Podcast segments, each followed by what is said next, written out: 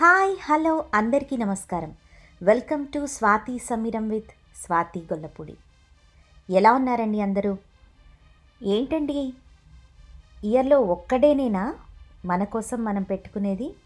Everyday ఈ special కదా మనం లేకపోతే ఈ ప్రపంచమే లేదు.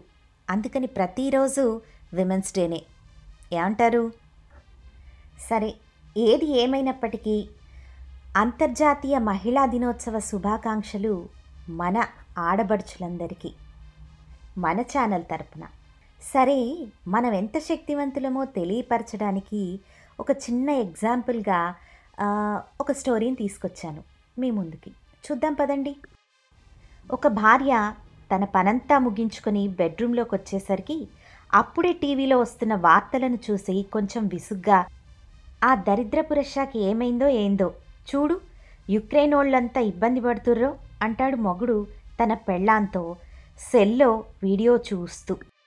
ఆమె ఏమీ మాట్లాడకుండా మౌనంగా వెళ్ళి పక్క సర్దుకుంటూ అప్పటికే పడుకున్న పిల్లలకు దుప్పటి బాగా విదిలించి కప్పుతూ ఉంది. అతడి మాటల్ని విని విన్నట్లుగా నీకే చెప్పేది వడల రెచ్చిపోతూ ఉంటే ప్రపంచ దేశాలు ఏం చేస్తున్నాయి? నీవేంది గట్ల దిబ్బరొట్ట ముఖం వేసుకొని చూస్తానో? వాడిష్టం ఆడు నాటోతో చేస్తాడో లేక ఇంకో దాంతో చేస్తాడో ఈడికేమైందట? ఈడికేం అవసరం అంట అట్లా రెచ్చిపోతాడా గట్లా? అంటూ ఉక్రోషపడతాడు మొగుడు పెళ్ళాం మీద. మన సినిమా నటుడు పృథ్వీరాజ్ లెవెల్లో రెచ్చిపోతూ ఉంటాడు మన భర్తగారు.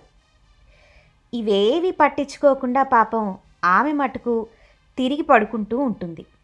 రేపు ఉదయం మళ్ళీ తొందరగా లేవాలని పిల్లలకు బాక్సులో ఏం చేయాలా అని ఆలోచిస్తూ ఆమె మానాన ఆమె తన డైలీ రొటీన్ లైఫ్ను సాగిస్తూ ఉంది. రష్యా ఉక్రెయిన్ మీద దాడి చేసిన దానికన్నా తన పెళ్ళాం తనకు సమాధానం చెప్పకుండా నిర్లక్ష్యంగా పడుకోవడం అస్సలు సహించలేకపోతున్నాడు మన మొగుడు గారు. అసలే ఉదయం నుంచి ఎన్నో పేపర్లు యూట్యూబ్ ఛానళ్ళు చర్చా వేదికలు విని విని విని తన పాండిత్యాన్ని భార్య దగ్గర చూపించాలని ముచ్చట పడిపోతూ ఉంటాడు. ఆమె అలా సింపుల్గా అతని మాటలు పట్టించుకోకుండా పడుకోవడం అతనికి ఎక్కడో బాధించినట్టుగా అనిపిస్తూ ఉంటుంది. తనేదో గొప్ప విజ్ఞానఖని అని సమస్తం అతడికే తెలుసు అని పెళ్ళానికి ఏమీ తెలియదని ఉట్టి వెర్రి బాగుల్ది అని అతని ప్రగాఢ విశ్వాసం అట కొంతైనా ఆమెను ఎడ్యుకేట్ చేయాలని అతని తాపత్రయం. పాపం ఏం చేస్తారు మన మొగుడు గారు కదా మరి? ఆ ఫ్రస్ట్రేషన్లో అసలు ఆణ్ణి కాదే నిన్ననాల ముందు నిన్ను. కనీసం లోక జ్ఞానం కూడా లేదు నీకు. ఏ అవగాహన కూడా లేదు. తిన్నామా పడుకున్నామా? ఇదే కదా నీకు లైఫ్ అంతా అంటూ మన చుట్టూ ఏం జరుగుతోందో తెలుసుకోవాలనే పని కూడా లేదు అని బండబూతులు తిడుతూ ఉంటాడు. గందుకే చెప్తా నీకు పేపర్ చదవే కొద్దిగానైనా వార్తలు చూడవే నాలాంటానితో అగప్పుడప్పుడు చర్చించవే అని నెత్తి నోరు కొట్టుకునేది ఇందుకు కాదు.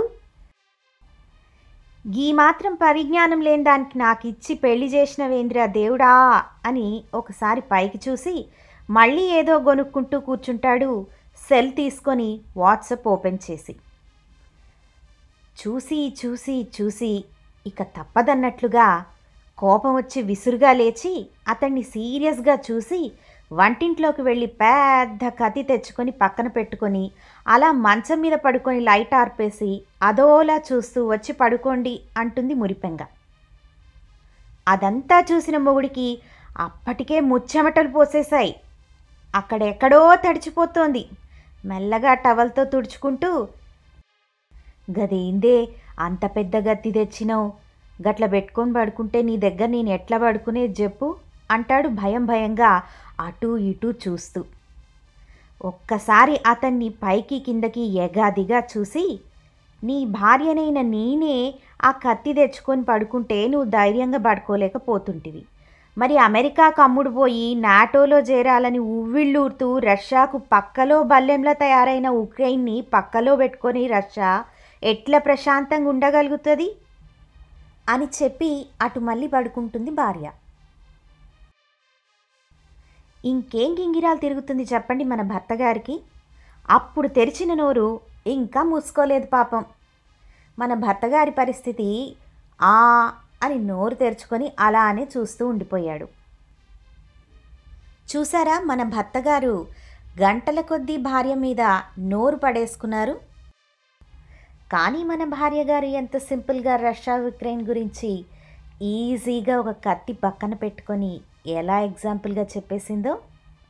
వెరీ నైస్ కదా?